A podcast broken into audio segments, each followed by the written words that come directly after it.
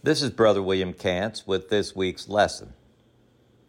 From the book of Acts, the chapter is 3 and the verses are 12 through 26. The title of this week's lesson is Peter's Sermon from Solomon's Porch. Again, from Acts 3, verses 12 through 26. From the New King James, the text reads So when Peter saw it, he responded to the people Men of Israel, why do you marvel at this? Or, why look so intently at us as though by our own power or godliness we had made this man walk?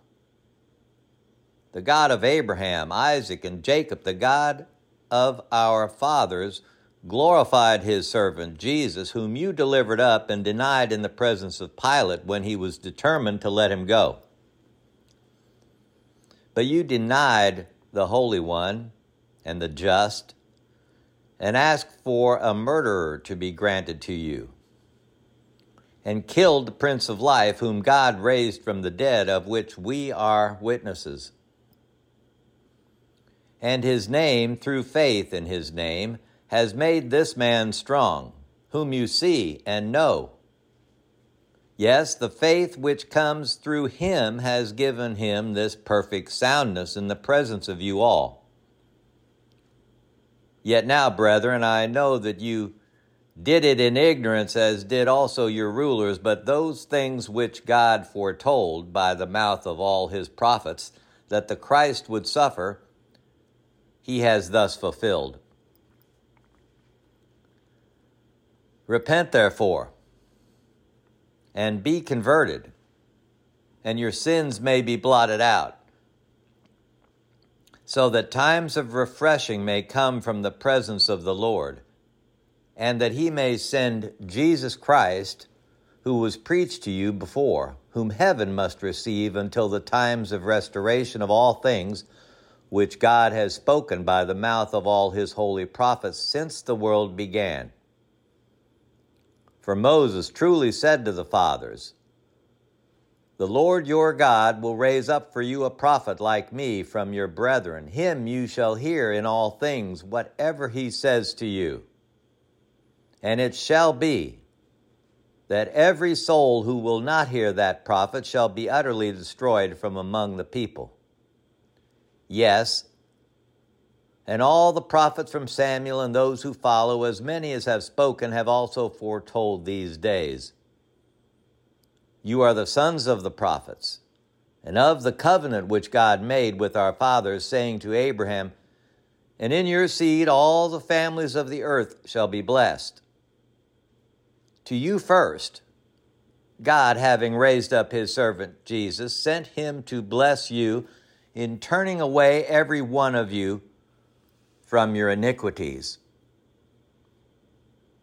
Praise God's holy and divine word. Let us listen, let us hear, and let us act. Peter's sermon, second sermon, focuses on the divinity of Jesus Christ, showing first that he is the healer of a lame man, as we recognized from the first 11 verses of this chapter. Uh, we recognize that his suffering, that Jesus' suffering, demonstrates him to be the Messiah. Verses 17 and 18 here. And that the iniquities of the stiff necked Jewish leaders their iniquities inhibit their receiving blessings. Verses 19 through 26. Peter literally commands in verse 19 repent, so that times of refreshing may come from the presence of the Lord. Peter's sermon reinforces, teaches the necessity of repentance Peter shows that in Jesus Christ, the prophecy of Moses was fulfilled, and that all the prophets testified of Jesus and his salvation, and that in Jesus Christ the covenant made with Abraham is fulfilled, as well as the reality that Christ came to bless them from their iniquities. The miracles that Jesus performed while among the living produced amazement. Acts 2, verse 22. Peter now performs the second recorded miracle that displayed the baptism of the Holy Spirit. Jesus says in Acts 1 and verse 8, You shall receive power when the Holy Spirit has come upon you, and you shall be witnesses to me in Jerusalem. The first recorded miracle was the speaking of tongues, Acts 2 verse 1 and following.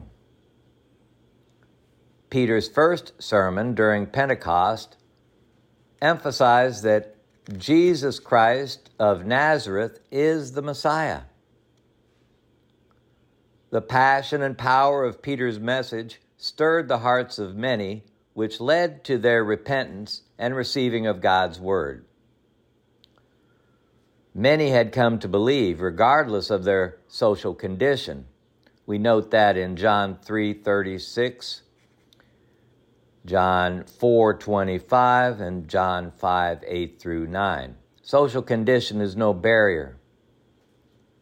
They sought baptism in his name and thereby became a new person in Christ. After Peter states the reason why the lame man was healed here in chapter 3 and verse 16, it reads, His name through faith in His name has made this man strong. Peter urged his audience to respond to Jesus of Nazareth by repenting of their sins again. The Jews had rejected Christ through ignorance. Chapter 3, 17 and 18. However, Christ's suffering had been foretold by the prophets in the Old Testament. Notice Isaiah 53 and verse 5 He was wounded for our transgressions, He was bruised for our iniquities. The chastisement for our peace was upon Him. Luke writes that Jesus Christ will return for His people in verses 19 and 20 here in chapter 3. It's noted Moses foretold that God would raise up a prophet. Notice Deuteronomy 18 and verse 15. Him you shall hear. I will put words in his mouth. The Jews would indeed be blessed if they would embrace the belief of Abraham. Genesis 15 and verse 6. He, Moses, believed in the Lord, and he accounted it to him for righteousness. Genesis 22 18. In your seed, all the nations of the earth shall be blessed because you have obeyed my voice and Genesis 3 and verse 29. And if you are Christ's, then you are Abraham's seed and heirs according to the promise. So here we have Moses, and we have the promise that obedience and attention uh, to Christ uh, bears fruit. Peter urged the Jews to turn away from iniquity. In chapter 3, verse 26, to you first blessings would accrue.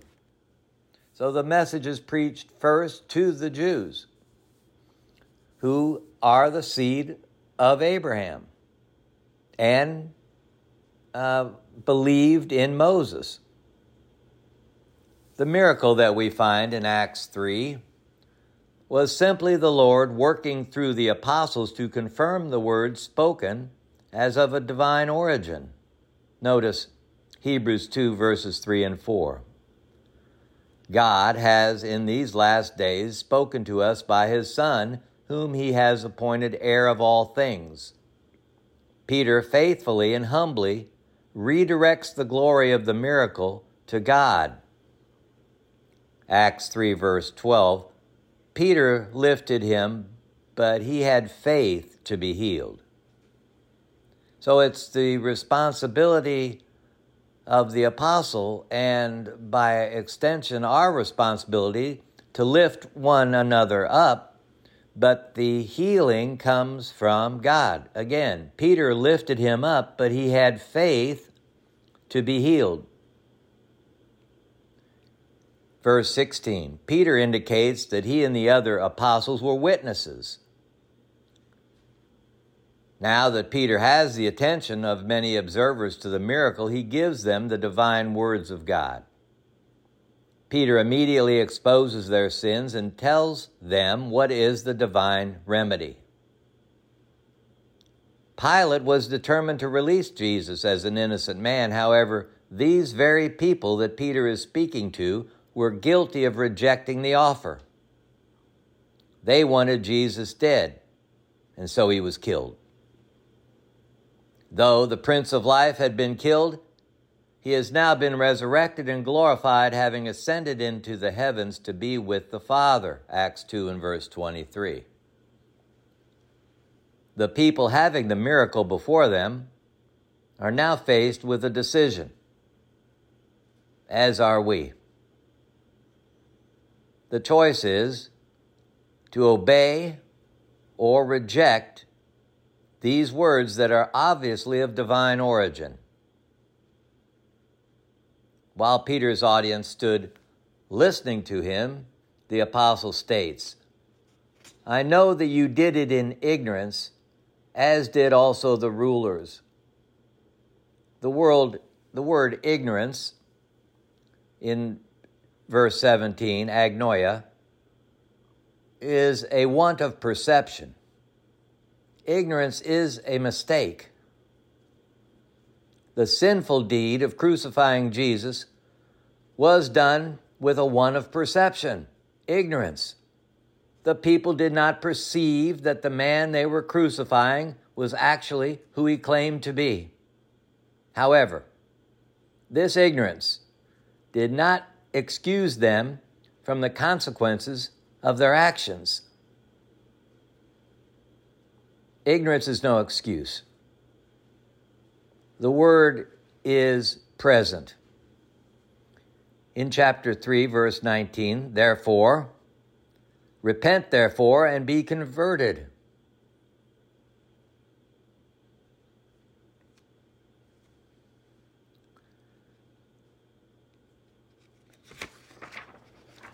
Which means to undergo a change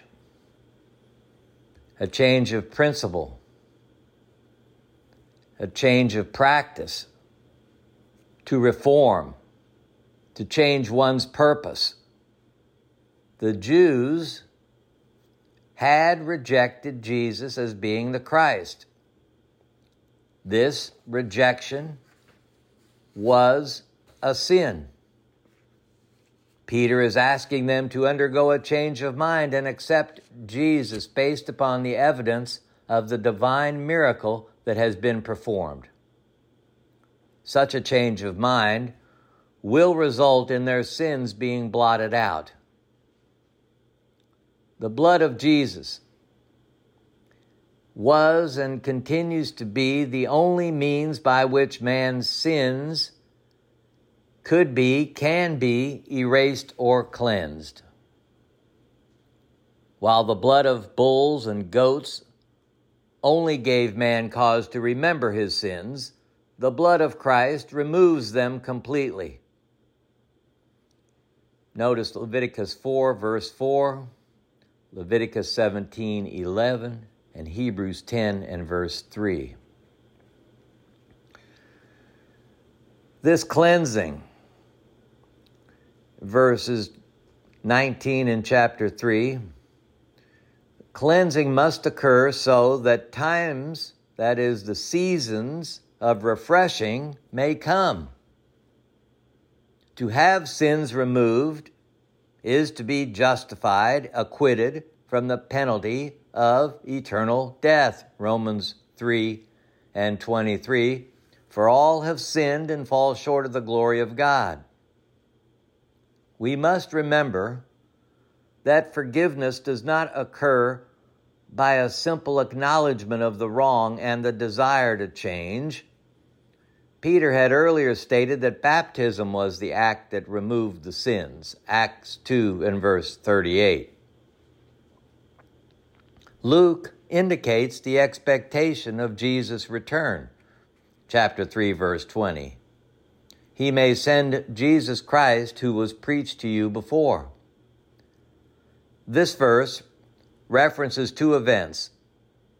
It states Christ's return will be a condition of God's will, and Christ's judgment is the conditional aspect of bringing home his saints in glory. This chapter suggests that Jesus has come to bring the salvation of mankind just as the prophets had spoken. Those who refuse to hear the words of Jesus Christ will find eternal separation from God their woeful condition. Chapter 3, verse 23 Every soul who will not hear shall be utterly destroyed. Faithful focus on God's Word brings sanctification, a blotting out of man's sin, fellowship, an association of people who share in sanctification and unity. Many join together as one in their purpose to obey Jesus. Chapter 3, verse 24. Again, all the prophets from Samuel and those who follow as many have spoken have also foretold these days. The Old Testament law was divided into three sections the law of Moses, the prophets, and the Psalms. These three divisions were known as the Scriptures Luke 24, verse 45, and John 5 and verse 39. Jesus indicated these scriptures comprehensively testified of him. Chapter 3, verse 25 You are the sons of the prophets and of the covenant. Those gathered on Solomon's portico had a close connection with Jehovah God in that he had made a covenant regarding their future blessed state. To receive blessings from the Greek is to bless in respect of or by means of. The American Heritage Dictionary tells us that the word can be used in reference to sanctifying one, to invoke divine favor upon, to confer well being or prosperity upon one, to endow as with talent and happiness. As Christians committed to the New Testament, we have an inherent right to pursue godly blessings godly happiness through an obedient, faithful, righteous, filled lifestyle. Chapter 3, verse 26. Jesus sent him to bless you in turning away every one of you from your iniquities. Peter terms this blessing a turning away from iniquities the Lord was to fulfill his covenant promise, the forgiveness of sin, first to the Jews, then to the whole world. Peter noted that the covenant promise to Abraham applied to all the families of the earth. The servant Messiah was for all, only being sent to Israel first. The worldwide mission was already implicit in Peter's message, only later, however, would he fully assimilate its meaning. Acts 11, verse 17 and 18. If therefore God gave them the same gift as he gave us when we believed on the Lord Jesus Christ, who was I that I could withstand God? When they heard these things, they became silent and they glorified, saying, then God has also granted to the Gentiles repentance to life. This lesson is yours. Friends, thank you so much for your continued participation in our study with the sermons in Acts. Next week's lesson will come from Acts 7, verses 1 through 53, Stephen's defense. Acts 7, 1 through 53, the longest sermon in Acts. I pray that something has been said in this lesson that is both edifying and uplifting. Let us go to God in prayer. Our Father, which art in heaven, hallowed be thy name. Father God, we come to you in humility and rever- reverence. We recognize that you are the creator and we are the creature. We thank you for your love, your long suffering, your grace and mercy. Father, we ask for your forgiveness for any transgressions we have committed since the last time we've been together. We repent and ask for the strength to continue to seek your will and your way, the zeal, your wisdom, Father. We thank you. We thank you for all the many blessings you bestow upon us each day, Father. We pray for those who do not know you yet. We pray for space and time that they are able to come to know you before it is everlasting and eternally too late. Father, we thank you for the sacrifice of your Son on that old rugged cross for the sins of mankind. Father, we thank you for the church that he established where men, women, boys, and girls may work out their soul salvation with fear and trembling. Father, we pray for all within the sound of my voice. Give us all those things we stand in need of to be able to continue to serve in your kingdom.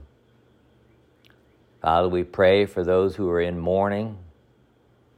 Sustain them in this time of grief. Build them up help them to recognize that this too will pass and that they are able to persevere and serve you, Father. Father, we pray for the, the sick and the shut in, those behind prison walls. We pray for those who are addicted, and we pray for those who are confused, Father. Help them all, help us all to, to lift them up and to point them to you, Father, the great physician, the great healer. Thank you, Father, for your long arm of protection. Father, we pray that everything we have said in this lesson goes down to your glory. We ask these and all other blessings in the most gracious name of Jesus Christ. Amen. Thanks again for your ongoing support. Let us all reach out in Christian love and lift one another up. Praise God from whom all blessings flow. Count it all joy. Stay safe. Bye for now.